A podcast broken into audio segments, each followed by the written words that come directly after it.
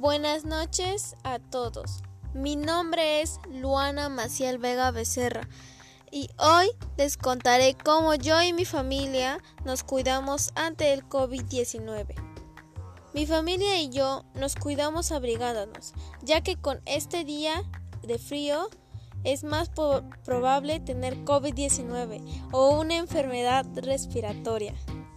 También seguimos todos los protocolos de seguridad que son mantener la distancia, no tocarse la nariz, boca y ojos, cubrirse la nariz y boca al estornudar o toser. Si sientes algún síntoma del COVID-19, consulta a un doctor. Usar mascarilla. Desinfectarse antes de entrar a casa. Gracias.